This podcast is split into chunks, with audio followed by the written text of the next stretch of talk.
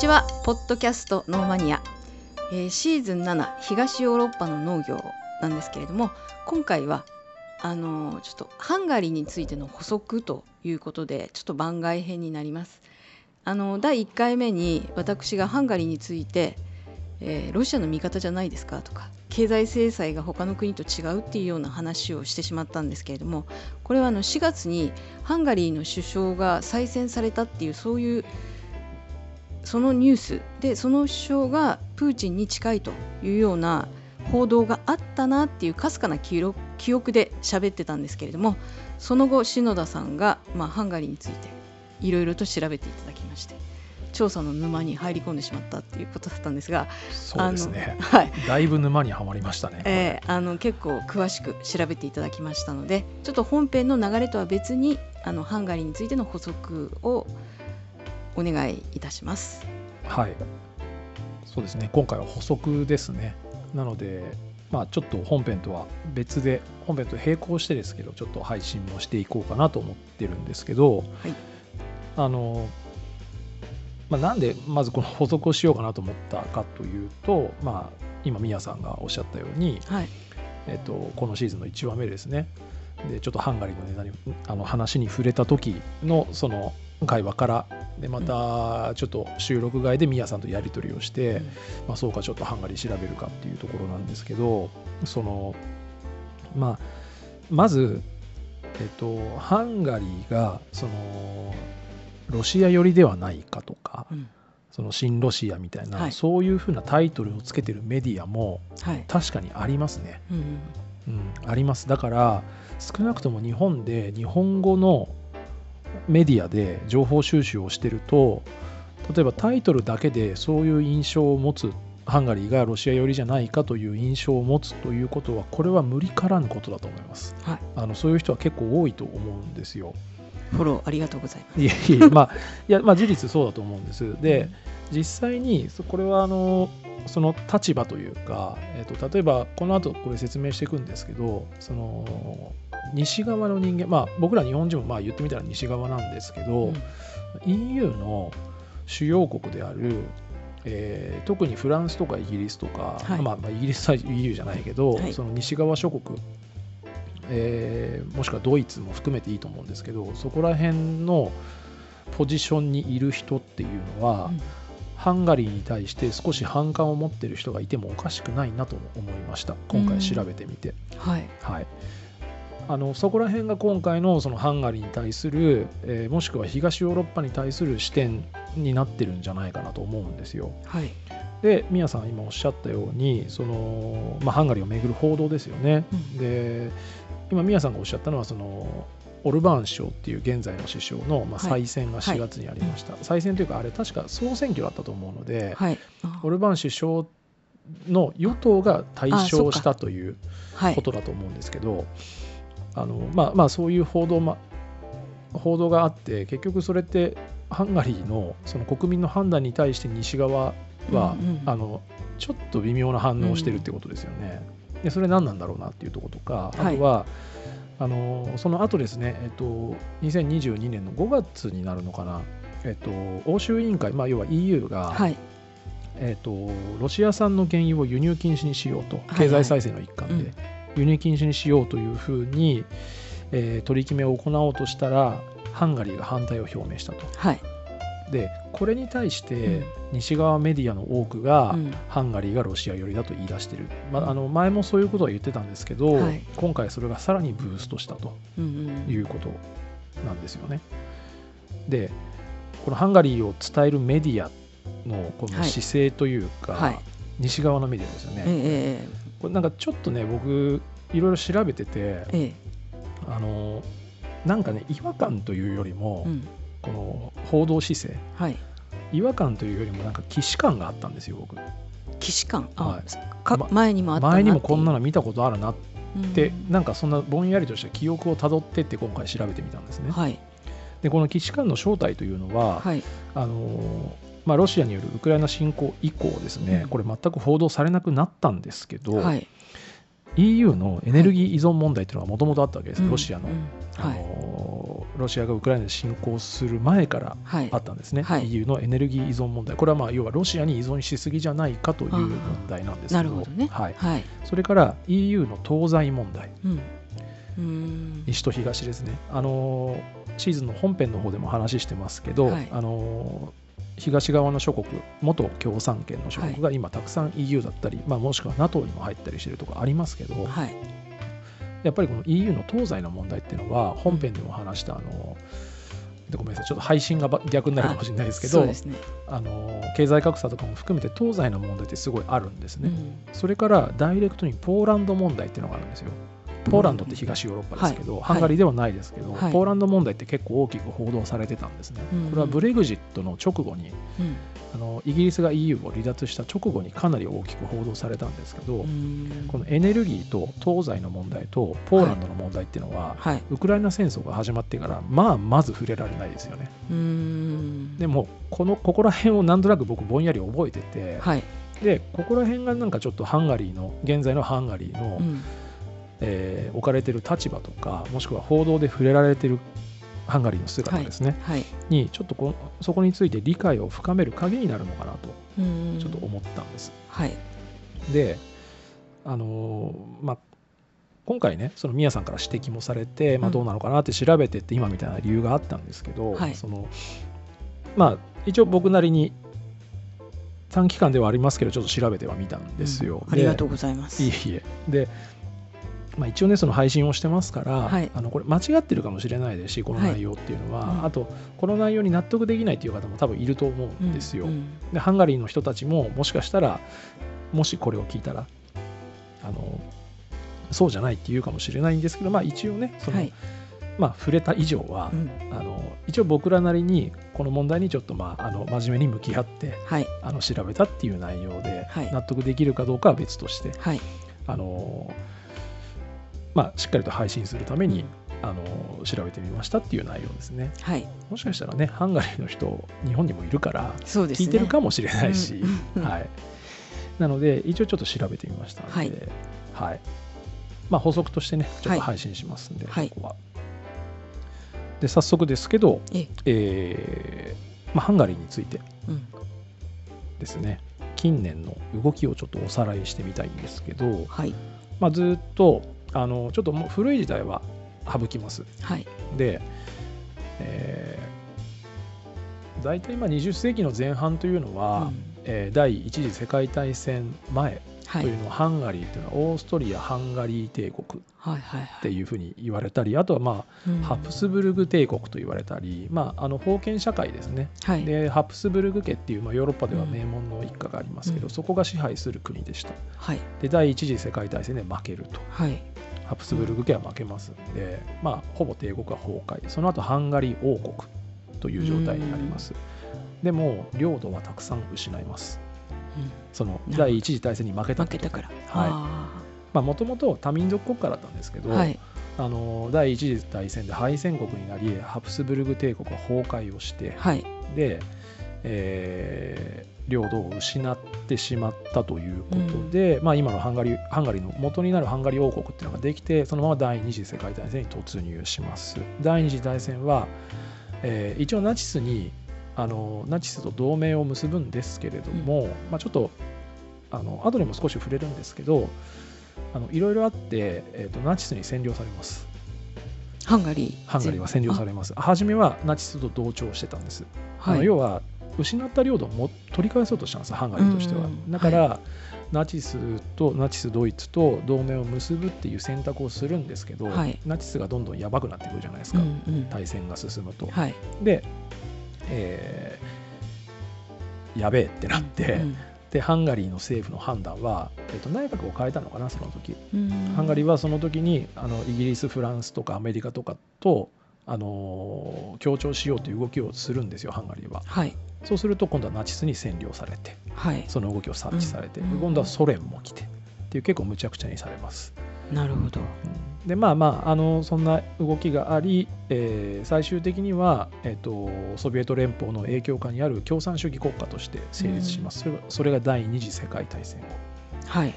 で、えー本編の方でも話はしてるんですけど1989年にはい。東欧革命東ヨーロッパ革命の流れですね、あのはい。はい共産主義体制がどんどん崩壊していくうん時期ですけどここで共和制に体制を転換します、まあ、民主主義国家として歩み始めるわけですね。これが1989年20世紀の後半になります。はい。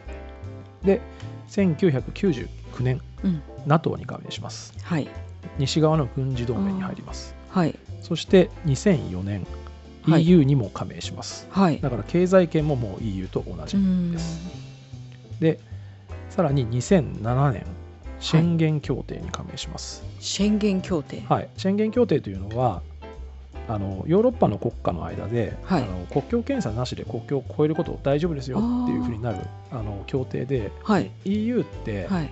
あの例えばあのいろんな国を行き,、うん。行き来するときにパスポートコントロールが必要ないはいですね、あの EU 全部じゃないんですよ、うん。宣言協定に加盟してればあパスポートコントロールなしではい。国境を越えれます、これは外国人でも同じなんですよ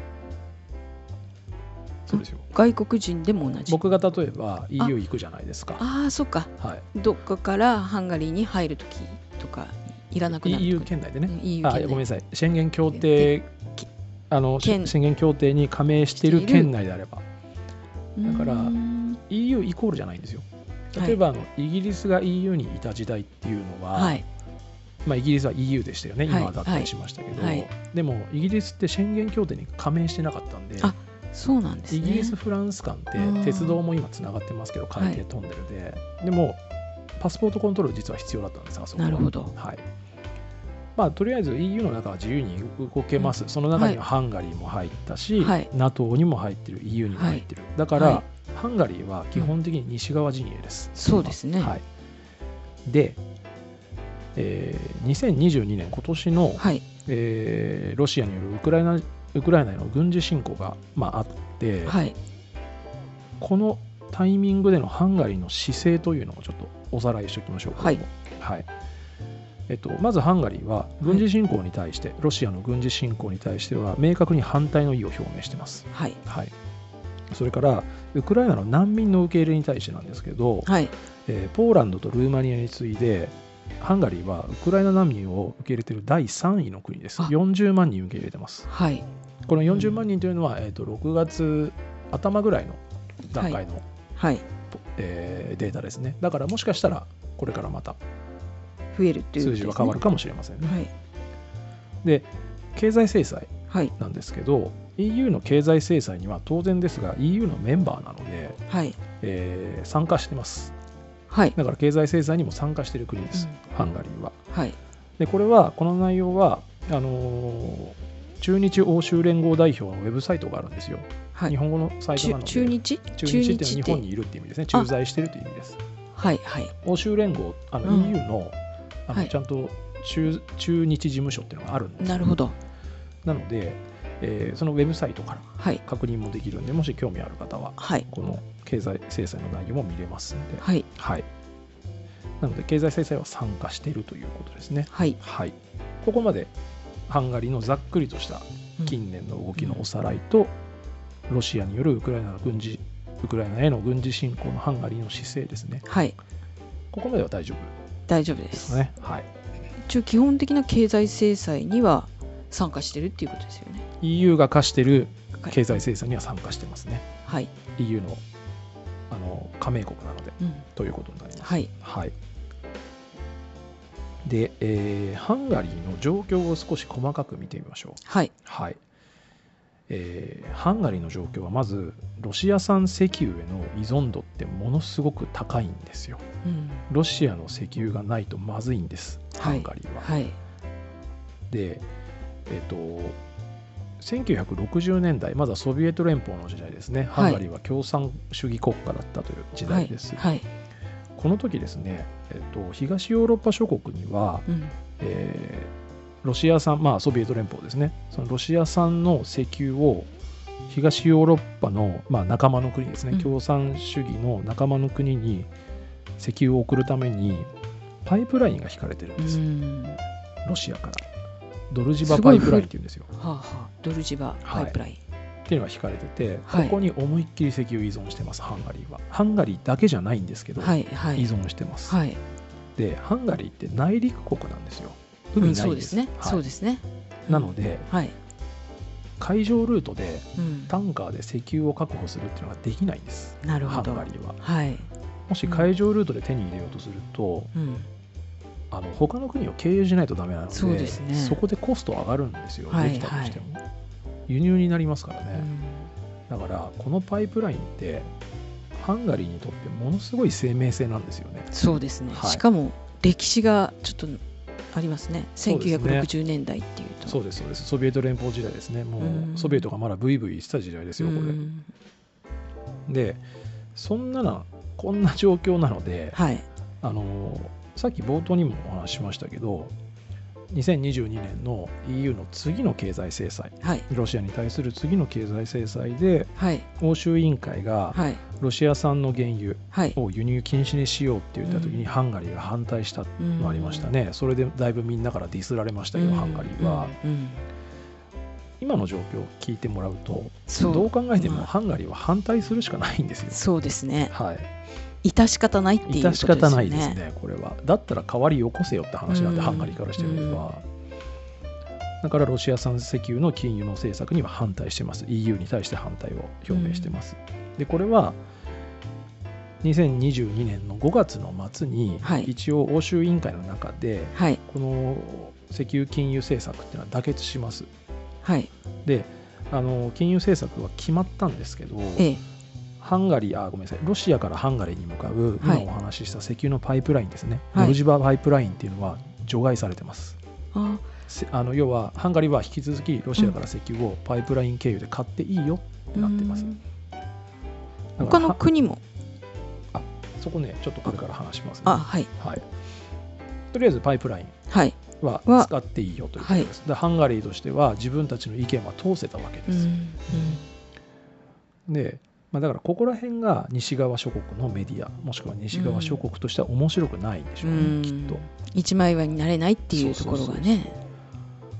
で、えっと、難し難しいでしょこれ。い、うん、そうですね。知ってみるとね調べてみると、うん。なんか別にハンガリーを支持するとかねそういうことじゃないですけど、はいはいなかなかちょっとね、うん。外野がわーわー言える話でもないなって気がしますよね。で、えっと、このハンガリーが引き続き、えー EU のロシア産石油禁輸政策が決まった後も使える使えるようになってますと、はい。石油パイプラインドルジバパイプラインっていうのは、はい。ロシアから来てるわけですけどはい。これは実はですねスロバキアうんうん。チェコはい。ブルガリアポーランド、はい。それからドイツの旧東ドイツ地域はい。ですね。元共産圏でしたよね、はい。旧東ドイツもそこら辺にも石油を送ってるんです。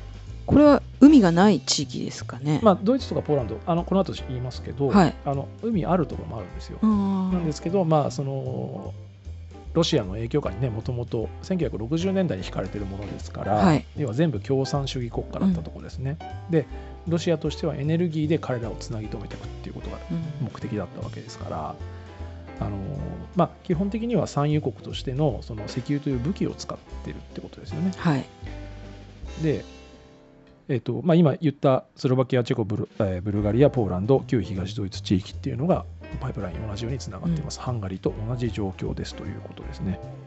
で、すごく大事なのは、はい。このドルジバパイプラインっていうロシアからのパイプラインって、はい。ウクライナ経由してるんですよ。でこれちょっと後でも出てくるんですけど、はい。実はハンガリーとウクライナってええ。そんなに仲良くないんです。あそうなんですか、後でちょっとその経緯もお話ししますけど、はい。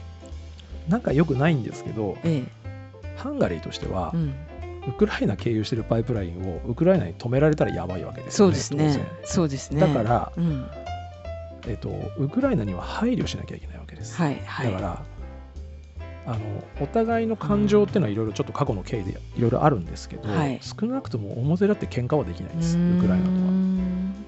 っていうのがまず一つ。はいで、このドルジバパイプラインがつながってるハンガリー以外の国なんですけど、えええっと、ちょっと代表的なところを2つ調べました。はいえっと、同じくパイプラインロシアから引かれてるポーランドなんですけど、はいポーランドはこのパイプラインは使わないという判断をするそうです。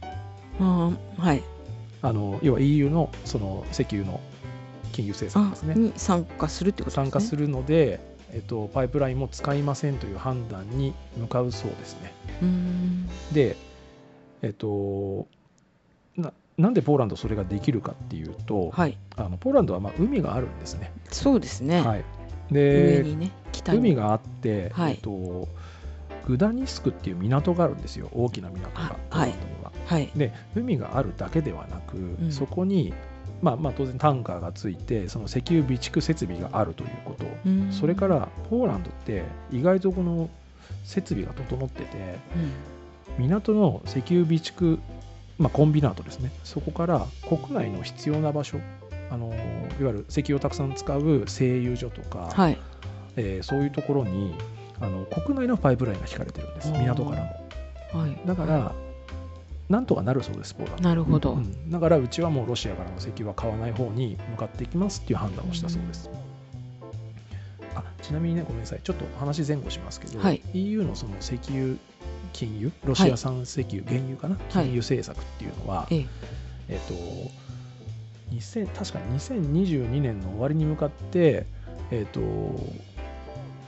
10%以下に抑えるっていう輸入量をロシア産をなんかそんなだったと思いましたね、だから、はいはいうん。まあ、その10%以下少し残るわけじゃないですか、はいはいあうん。その中にハンガリーのが入ってるのかそれとも他も入ってるのかちょっと不透明なんですよ、あはい、ちょっとそこがまた何とも言えないとこなんですけど、うんとりあえずポーランドはそれで使いませんということですね、使使わない方向にしますということです。はい。で問題は旧東ドイツなんですよ、はい。まあ、今ドイツですようんね、うん。で同じくあのこれハンガリーと同じなんですけどええ。国内輸送用のパイプラインってないないので、うん。あのロシアから買ってるわけですよ。パイプラインではい。石油を、はい。あごめんなさい。原油を買ってるわけですね。でえっと製油所があるんですけど、はい。その石油を加工するとこですね、うん。ガソリンにしたりとか灯油にしたりとか。それがポーランドの国境に近いシュベート製油所っていうのがあるんですって。はい。でそこってあのそこにつながってるパイプラインっていうのはええ。あのさっきのドルジバパイプラインが回りますよね、はい。はいロシアから来るやつ、うんうん。それ以外のパイプラインっていうのはポーランドから来てるパイプラインしかないんですって。だからポーランドから買うしかないわけですよ、うんうんうん。しかもそれは海上輸送されたものだからやっぱコストは上がるということ、ああなるほど。はい、それからえっとひドイツはもちろん港はあるんですよ。はい。そうん。港はあるんですけど、はい。さっきポーランドは国内の製油所製油所に向かって港から国内パイプライン走ってるってはい言っ言ったじゃないですか、てましたね。ドイツは東ドイツ地域ってそれないんですって西側はあるのかもしれないですね。だから,、だからそれも今度こ陸送しなきゃいけないっていうコストがまたそこで上があってくるし、陸送で送れる量っていうのとうん。パイプラインで送れる量っていうのは全ね。然違うらしいですね。うん。まあそんなその設備的な問題もあるっていうところですね、ドイツ、まあ、東ドイツエリア。はい。でもう一個一番やばいのはええ。そのさっきお話しした旧東ドイツ地域にあるはい。シュベート製油所っていうところ、はい、まあ、石油を生成するところですね、ここって筆頭株主がロシアの国営石油会社なんですって、なるほど、はい、だから結構利権でがっつり掴まれてるんです。そうなんつですながっちゃってるねんですよ。うん絡んでますねだからシュベート製油所の筆頭株主はロシアの国営石油会社、で、うん。もしロシア産原油の使用が停止となったらはい。多分大騒ぎですよね、そうですね、はい、株主が許すわけないっていうことになりますね、うん。だからガチガチに利権で固まってるのはドイツなんです。この話ちょっと後でも出てくるんで、はい。まあまあちょっとそこを多少踏まえておいてもらえればなと思います、はい。でロシア産天然ガスの依存度っていうのも今石油の話原油の話をしてましたけど、はい。天然ガスロシア産のものに関してもドイツっていうのは依存度が高いんですうん。ねロシア産に対する依存うん度すごく高いです、まあ、ただこれは EU 諸国も同様うん。他の EU 諸国も同様なんですけどね、はい、でまあ、特にドイツって話ですね。うん。で、まあ、ここまでそのハンガリー以外の国の、まあ、比較じゃないですけど、はい決してハンガリーだけじゃないんですよっていうことをうんあのエネルギーの依存、えっと、ロシア産の原油に対しての話をしてきました。うんでもう一つよく言われるのが、はい。あの武器の供与をハンガリーはしてないっていう、うんうん。ウクライナに対してね、はい。してないっていう報道があるんですよ。はい。で日本もしてないですよね。まあ日本は法律でしちゃいけないでしょ。作る材料をあれしてもいけないし。それは日本の理論であって理屈であって周りから見たらそんなことは関係ないわけですよね。なるほどね。それはい国内の事情でしょっていう話、そうですそうです。あであとまあこれもちょっと後で出てくるんで、さらっと触れますけど、はい。ドイツもそこはちょっとねあの周りから実はその武器供与に関してはええ。責められてるんですよ。あドイツもしてませんでしたっけ？してます。してるんですけど、ええ。あのちょっとねいろいろあるんです。またちょっと後で出てきます。うん。はいなのではい。あのまあ、今ね、ちょっとそのハンガリーの状況ですね、ロシア産石油の依存度が高いですよ、原油の依存度、ロシア産高いですし、はい。パイプライン引かれてます、内はい。陸国だから、あのここに頼るしかない、ロシア産に頼るしかないんですけど、はい。そのドイツとかポーランドとか、はい。まあ、ポーランドは辞退しますけど、うん。あの他の国も同じような状況なんですよって話をしてきました。はい。で、天然ガスもロシア産に依存している国はたくさんヨーロッパにはあるし、武器供与してないのは日本も一緒だよねうん。ということですよね。はい。なここから分かるのはハンガリーってまだすごく難しい位置にある国なんですよ、うん。場所的うん。に地政学的に。内陸国だしエネルギはいーどうやって確保するのかっていうことが分かるじゃないですか。そうですね。うん。で、まあ、なぜハンガリーばっかり攻められるのかっていうのは、うん。なんとなくねちょっとここからも、そのなぜっていう疑問がきっと出てくるんじゃないかなと思うんですけど、はい。まあ、とりあえずそのハンガリーの本音としては多分ですよ、うん。これすごく多分というか僕の勝手な予想なんですけど、え今言ったようにその地理的に難しすぎて、ハンガリーって、えロシアに対して地理的に近すぎるんですよね。うん。でエネルギーの依存度も今はい。お話ししてきたように高すぎるんですよ、ロシアに対して。はい。だから今回の戦争には、うん。多分ハンガリーで巻き込まれたくないっていうのがうん。本音なんじゃないかなって思うんですよね。でうん。でも自分 EU だし NATO だし、うん。まあ無視もできないじゃないですか。うんだからハンガリー政府っていうのは非常に難しい舵取りを要求される立場そうですね。うん。いうことだと思うんですよ、ハンガリーは。はい。うん。ね、これは難しいわ。ここまででハンガリーの状況っていうのははい。なんとなく伝わりましたはいなんかねとなく伝わりました。はい、うん。あのちなみに今更言いますけどええ。あのこれ本当に補足なんで、はい。農業の話全然出てこないですよ。今回は。あまあまあハンガリーについてそうですね。ハンガリーどうしについてですね。てそうなのかとはい。いうことですよね。そうですね。はい。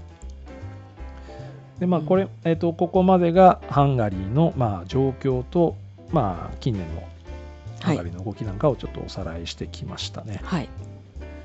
で冒頭でミヤさんがおっしゃった、そのハンガリーの首相がね、はい。4月はその確か総選挙だったとは思うんですけど、その今回の EU のロシア産原油の禁輸はい。に対しても結構メディアに出てましたよね、うんうん。ハンガリーの首相は。はいはい。あのなんか声のでかそうなおじさんでしたけども。その方のこともちょっと触れておこうかなと思います、どんな人かというと、はい。はい。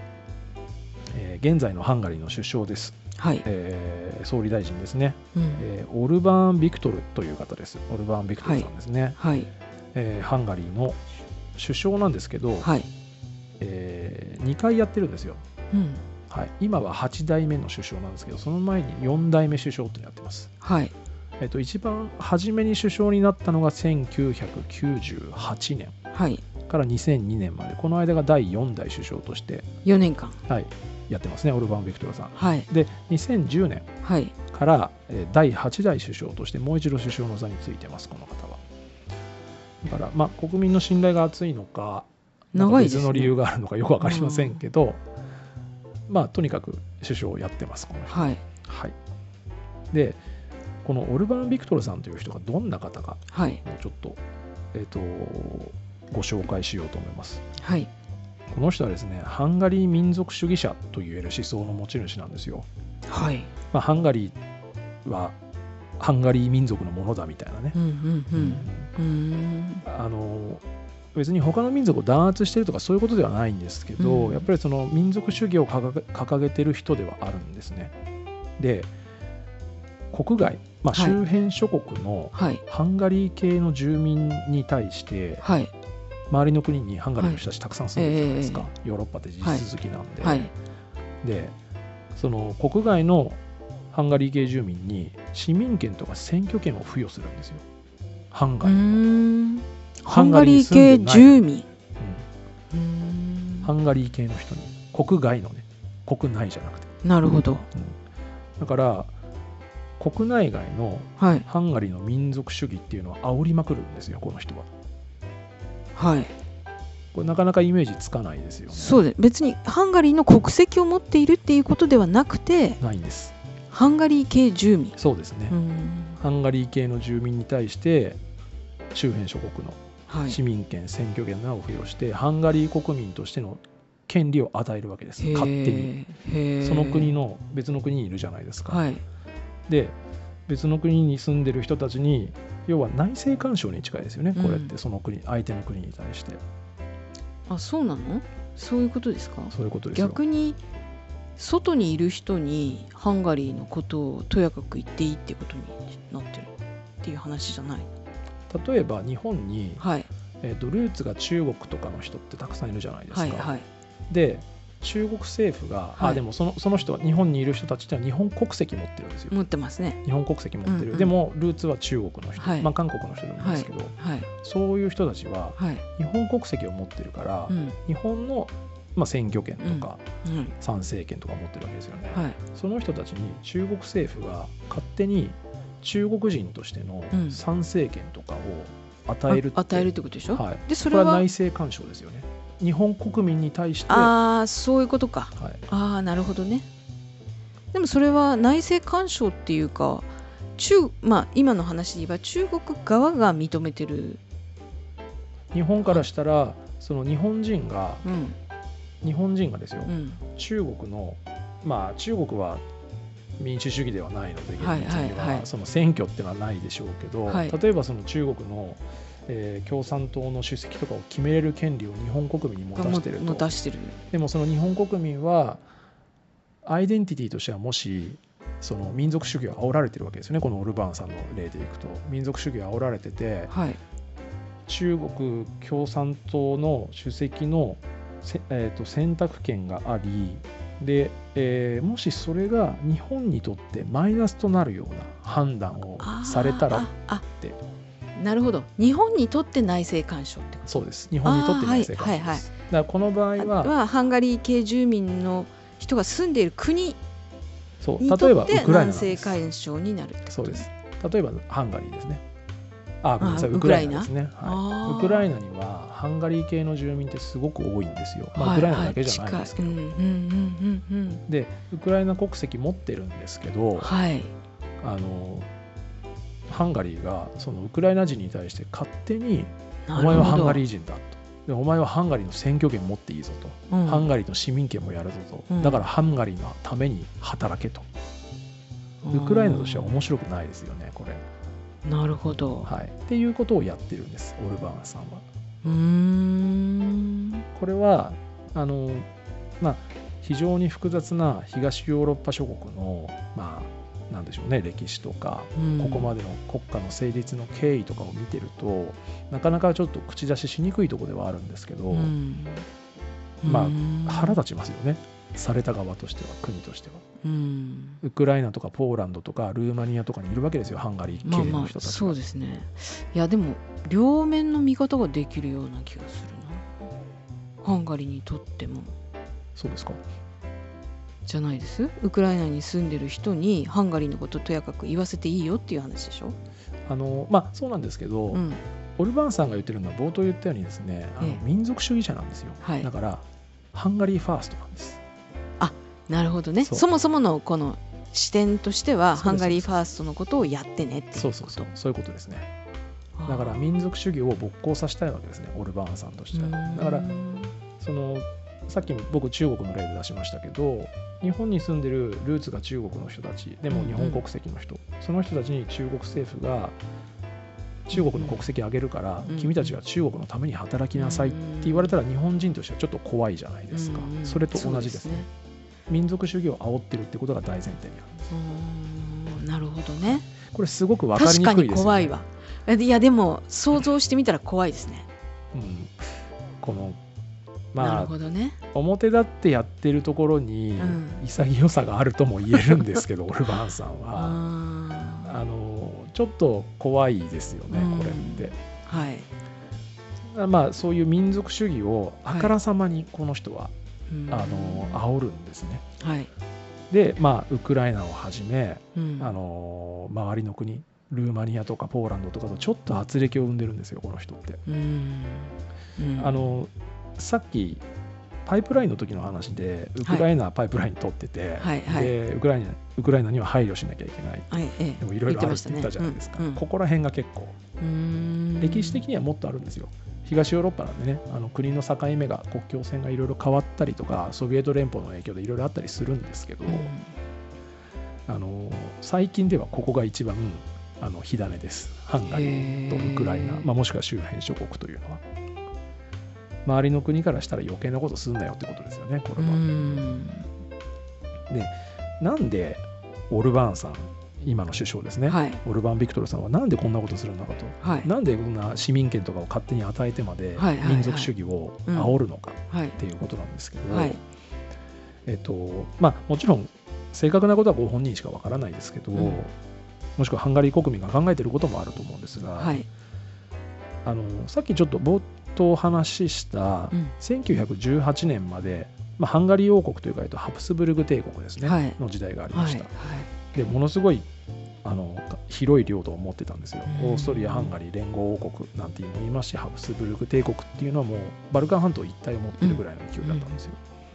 で、まあ、第一次大戦で負けて、はいで、領土の大半を失うわけですよね。うんで、細かくいろいろ分かれちゃうんですけど、その領土全体を、まあ、取り戻そうっていうのはちょっと言い過ぎかもしれないですけど、はいあのその旧ハンガリー帝国領の全体に影響力を取り戻そうとしてるんじゃないかという指摘する声は非常に強いです。うんだからその地域の名手になりたいということなのかなと思いますね。うんでそのうん。実際にその領土全体って具体的にどこだったのかっていうとこれちょっと地図見ながらはい。聞いてもらうといいかもしれないですけど、まあ簡単に言うとはい。オーストリアはい。スロバキアウクライナ、はい。ルーマニアええ。セルビア、クロアチア、スロベニアの、まあ、全部じゃないんですけど、大体そこら辺をあの触れるような、結構広いエリアなんですよ。すごいですね。今、はい。ハンガリーってすごいちっちゃいですもんね。まあ、ちっちゃいっていう言い方は、ちょっとあ今のハンガリーの人にあまあ失礼ですけど、国土面積としては すごく少ないから、そうこだ元はす5倍ぐらいはあったんじゃないですか？うーん。だからあなるほの、ど。ハプスブルグ帝国で検索してもらうと、はい。あの多分領土が出てくると思いますので、うん。はいまあそんなそんななんですよ。だ要はそこら辺の地域の影響力を取り戻したいっていうことがあるんじゃないかなということですね。であの第一次世界大戦で繰り返しですけどそのはい。領土を失ってるんで、その近現代の歴史の中で領土を失った経験を持つ国なんですよ。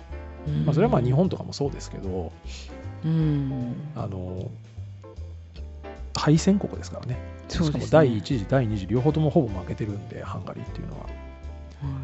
とりあえず第一次で第一次大戦で負けたことで、はえーハプスブルグ帝国が崩壊して第二次世界大戦ではその失った領土を奪還しようとしてナチス・ドイツと協調します。さっきお話ししました。けなるほど。はい、はい。協調するんですけど、えええするんですよ。で,、はい。でまああのナチスの傀儡政権っていうのがハンガリーにできるんえですよね、で実はこの時ハンガリーってうん。そんなに積極的に戦争をしたかったわけじゃないんですよ。領土を取り戻したかったっていうのが、うん。うん。あの行動原理だったんで、はい。はい。なんかこうヨーロッパを侵略してやろうとかじゃないわけですよね。うん。ただドイツからもそれからソビエトからも挟まれてる位置にあるので、はいはい。まああの何もしないなんてことはできないわけですよ。でドイツとロシアはあソ連はうん。戦争するじゃないですか、はい。独ソ戦をするわけではい。まあ戦場に兵隊出しなさいよって話になりますよね、そうですね。ドイツからすると。はい。で、えーまあナチスの圧力で兵を動員しても甚大な被害を受けます。でまあこれもちょっとさっき触れましたけど戦局が悪化してくるとはい。あの新欧米路線というふうにはいなってきてはい。あのアメリカとかイギリスとかに連合国側にあの近づこうとするわけです、ハンガリーは、はいは。いもうドイツやべえなってなって、うん。近づこうとするのがナチスにバレるんです。で占領されます。本当にここからハンガリーって本当に苦難の歴史ですね。で敗戦して結局最終的にはドイツも負けますから、はい。ハンガリーってソ連軍に駐留されるんですよ。で共産化しますねここで。うーん。だからまあこういう歴史をたどってるんで、はい。あのまあもともとその地域の名手だったみたいなあのまあマインドも残ってるでしょうし、んオルバーンさんっていうのはまあそれをそのやっぱ自国は辛い歴史をたどってきたうん。けどなんとかそれを取り戻したいと、うん。領土を取り戻したいとかっていう意味じゃないと思うんですけど影響力だけはなんとかっていう、なるほどね。うん、正直ハンガリーって今まあ さっき小さいのはねダメって言いましたけど。うんまあでも面積として小さいという意味ですよ。まあでも国際発言力というかね。はい。その国際的なその影響力っていうのは決して高い国ではないじゃないですか、うんうん経済力もそこまで大きい国じゃないですし、はいだから過去にそういう、まあ、偉大な国家だったり偉大な帝国だったっていうマインドが残ってるでしょうから、うんうん。なんとかね。そこがねうん。あのそうですね。領土は取り戻せないにしてもプライドだけはうん。ハンガリー民族っていうそこは民族主義につながってるのかもしれないですけど、まあ、なかなかちょっとその民族主義っていう言葉自体が、はい、あの21世紀になると少しねちょっと時代遅れな気はしますけど、うん。まあ、ただこれオルバーンさんが言ってるわけじゃないですよ。はい。周りが言ってるんです、はいこういう人だよねっていうこうとで、ん。だからまああの今お話ししてきた簡単な歴史的経緯からしてもおそらく民族主義を勃興させようとしている理由はここら辺じゃないかなっていうことですね。でオルバーンさんの話にちょっと戻りますけど、はいはい。あのオルバーンさんの外交姿勢ですね。はい。これはもうはっきりが曖昧外交です。曖昧外交ね、はい。それしょうがないしょうがないんですね、うん。これは。あのうんまあ、EU と協調する姿勢ですよね、まず。はい。あの EU なんて当然ですけど。はい、で一方で、うん、東方開放政策っていうんですけど、まあはい。アジアとかはい。ロシア、それから旧ソビエトソビエト連邦諸国ですね、はい。まあ、旧共産圏の人たちとも、えー経済的なつながりをあの強化していきましょうというあの外交姿勢ですね。はい。でさらに南方開放政策っていうんですけどはい中南米とかアフリカ地域とか、まあ、うん。要はその EU 外のうん。エリアとも EU だけに頼るんじゃないと。はい。EU の他の EU じゃないところとも経済的につながりを強くしましょうねっていうのがオルバーンさんの外交姿勢なんですよ、だからまあ EU 依存度をまあ、高いんですけど結局ね。はい。結局高いんですけど、そこだけに頼らないでやっていきましょうねっていうのがオルバーンさんの姿勢。うん。だからまあ地政学的にまあ本当に独自の外交政策を推進する必要があるんですよね。挟まれちゃってますから、ロシアからも EU からも。で EU ですけど。はい。なんかまああの揉め事起こるといえば巻き込まれやすいというところですね、でもう一つですね。これすごく大事なんですけど。うんはい。オルバーンさんの移民政策。移民政策。はい。はい、この移民政策は強硬に拒否する姿勢です。うーん。はい、あの2014年にロシアがクリミアを無理やり併合したじゃないですか、はい。あの時は、えーと、ウクライナ系の住民の方々っていうのはウクライナ国内に逃げてるんで、うん。そこまで大規模な難民は出てないとされてます。まあ多少は出たと思いますけどね被害の方も、うん。被害もあったと思いますし。で一番問題になったのは僕らも覚えてますけど2015年はい。にあのヨーロッパの難民危機っていうのがあったんですよ。はい、覚えてますかね？あのシリアとかからうん。難民がはい。何百万人押し寄せたやつですね。であそこであのドイツとかもそうですね。すかごないりたくさん受け入偉れてたんじゃ受け入れてそれがで問問題になっましたよね。ましたね。うん。でイギリスとかもはい。なんか鉄道の貨車に紛れてきてるとか、うん。船できてるとかいろんな問題起こりましたよねあれで。うんでこの2015年のヨーロッパ難民危機これ100万人を超えたと言われてますけど難民は、えー国境にフェンスを設置したんですよオルバーンさんは。ハンガリー国境に。え？フェンスを設置してはい。国境管理の厳格化をしたわけです。だから入れないっていう判断です。で、えー、と EU はですねこの難民危機の時に難民を割り当て制にしたんですね。要は各国でそれぞれ何人ずつはい。まあ、何人というか何百万人ずつとか入れましょうねみたいな、はいはい。あ何十万人とかか、はい。何十万人ずつあの難民をうん。受け入れましょうねっていうことを EU は決めたんですけどハンガリーは反対します、なるほど。はい、だ EU の対立ってうん。あの近年ではここがピークですね。こここがポイントなんですよ。で、うん。この難民の拒否難民を拒否する姿勢に対して、まあ、このこれがいいか悪いかこれはちょっと別としてはい。あのそもそもうん。オルバーンさんって、まあ、2008年ぐらいからやってるって言ったじゃないですか、はい首相はい。あごめんごめんなさい、2000えー1998年、そうですね。はい、最最最初の時は。そうそう、この時から、はい。オルバーンさんは移民拒否なんですよ、うん。だからそもそもの。そもそもなんです、こうの人。ん。だからその、反ウクライナとか、反ロシアとか、それから反 EU とか、そういうことじゃなくて、あのさっきお話ししたハンガリーの民族主義ですね。はい。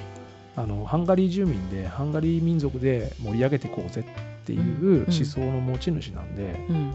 あのなんかこの時初めて EU と対立したいからとかそういうことじゃなくてもともとそういう人なんですオルバーンさんは。うん。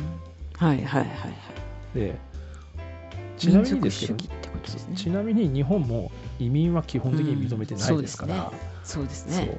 我々の立場で考えると、うんあんまりここ非難できないかなって僕は思ってます。そうですね。はいうん。なんで、ままあとりあえずこんななんで、はい。EU との関係っていうのは決して良くないんですようん。むしろ悪いと、はいうんいつも和を乱す。まあそうですねそのただ和を乱すとかっていうのもうん結局西側士官だとは思いますけどね、まあまあまあまあそうですね。そっか。だから思想的な距離とうか、ん。あのまあ、そこら辺が非常にうん。ありますよね EU の主要国とハンガリーとかっていうのは。そうですね。うん国まの事情もね、そうですそれぞれ違いますしね。あでまああのまあ、ちょっとおさらいすると整理しますと、はい。まあ、オルバーンさんによる今みたいなその強権的な政治、まあ、強権的な政治と言ってるのは西側なんですけど、はい。西側から見ると強権的に見えるという、はい。この政治体制それから、あと EU はですね、まあ、意外といろいろとハンガリーに対しては難癖をつけてます。うん。難癖って言い方がいいか分かんないですけどとりあえずいろいろ口出してます。はい。なんでかっていうとそれは同じ EU だからなんですけど、うんハンガリーの民主主義法の支配及び人権などに関する懸念と批判っていうのを EU は表明しています。これ主にですね、実ははい人権の中でもはい。LGBTQ に関してなんですよ。あ。うんこれはハンガリーだけじゃないんですけど、うんまあ、今回目立ってるのはやっぱハンガリーで、うんあの LGBTQ の人々の権利っていうのは、まあ、僕らも西側諸国の一員だと考えると、まあ、日本は正直まだまだだと思いますけど、あうん。まあでも少しずつ法律改善はしてきてますよね。ですね。まあ、でも日本まだまだですよ、うんうん。間違いなく。はいはい。まあ、ただその EU 諸国それからはい。アメリカとかっていうのは、うん。かなり先進的な考えを一はい。応持ってるとされてるじゃないですか、はい。ハンガリーはやっぱこれに反対してるんで、うん。EU としてはそこは面白くないうん。ですね、結構な問題になってましてはい2021年はい。去年ですね。はい。の7月欧州委員会が、はい。まあ、あのこういうふうな声明を出してますね。ハンガリーの法制下、まあ、ハはい。ンガリーの法律の下では、え LGBTQ の権利は侵害されてますと。いうふううん。に EU 委員会が言い出したんですよ。はい。で EU の法律っていうのがあるんですね。はい。EU 加盟国は入らなきゃいけないという、守らなきゃいけない法律があるんですけど、EU の法律に違反してますよという手続きを欧州委員会が開始してます。ハンガリーに対して。うんでさらに2022年今年ですねこれもそうですね。4月ですつい最近ついですよね。最近。はい。ハンガリーの政治腐敗を理由に欧州委員会がですね、政治腐敗、はい、ハンガリーが政治腐敗してると。でそれを理由に法の支配のコンディショナリティメカニズムっていうものを何ですか？欧州委員会があのーまあ、発表したんですね。はい。でこれ EU の加盟国に対しては初めてのケースで、まあ、はい。要はその、これ後でちょっとポーランド問題の時も出てくるんですけど、はい。EU って EU 法っていうのがあるんですよ。はいはい。加盟国は守らなきゃいけない、うん。でそれが一応トップにあるとされてるんです、うん、EU の中では中では。っていうことですね。でそれは各国の法律よりも EU 法が上と、はい、まあ、ただこの EU 法はうん、一般的な EU 諸国っていう言い方がちょっと適切ではないと思うんですけど例えばはイギリ、あごめんなさい、えーフランスとかドイツとか、ええ。ー西側の EU 諸国にとっては何の問題もない法律なんです、えうん。西側の思想を持っている人たちだったら、うん。うん。ただハンガリーとかはこの LGBTQ の問題とかうん。人権、もしくは三権分立のはい問題とかはい。そこら辺がちょっと引っかかったりするんですよ、なるほどはい。ね、ちょっと細かく追っていくとなかなか時間なくなるんですけど、うん。はちょっとそこに若干の圧力があって、うん。で要はそれを守りなさいよちゃんとハンガリーの人たちはっていうことを欧州委員会が言い出したんです。これはもう今年の4月です。なるほど。で主にまあこれは LGBTQ の問題なんですけど、うん。でももちろん僕らのね感覚からすると LGBTQ の権利っていうのはもうあの、守られて担保されて当然だと思うんですけどまあハンガリーは EU から見るとちょっとそれは微妙なところだということですね。で要はハンガリーに対して是正しなさいと、うんで是正されなければ、EU の資金っていうのがあるんですよ、はい。EU のまあ資金援助ですね、はいはい。これを停止しますと。あ。結構なことまで言ってるんですそうですね。EU とハンガリーって、これが法の支配の？まあ、法の支配コンディショナリティメカニズムっていう手続きなんですこれが。のことをそういうふそううにそういうふうに言うんですね。日本語に無理やり訳すとですけどこれは、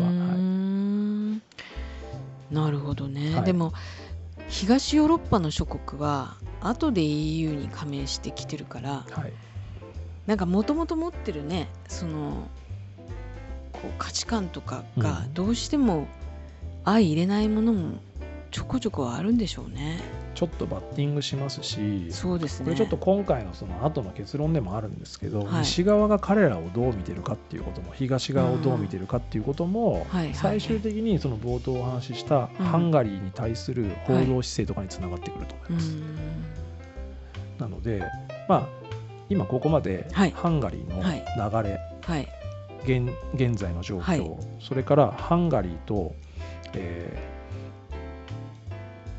EU 諸国ですね。はい。EU 諸国というか、まあ、ハンガリーも EU なんですけど、まあうん。うんフランスとかドイツとか EU の主要国との、まあ、関係性ちょっと仲悪いよねと、うんうん。うんこういうことがありましたよねっていうことをちょっとかけてきました。はい。はい、わかりましで補足なんですけど、た。はいちょっと時間も時間なんで、ええ第2話いきますか。わかりました。はい、一回ちょっとここで締めましょうかね。はい。じゃあ補足1回目そうですね。とはりあえずだからこここまでその見てきた流れで言うと、はい。EU の中ではいハンガリーってうん調和を乱すものなんですかと、うんうんならず者なんですかっていうことも言えなくないんですけど、うんうん本当にそうなのかを次にちょっとはい話したいと思いますんで。はいはいわか。りました。ありがとうございまはい。じゃあ引き続き次回もお願いします。はい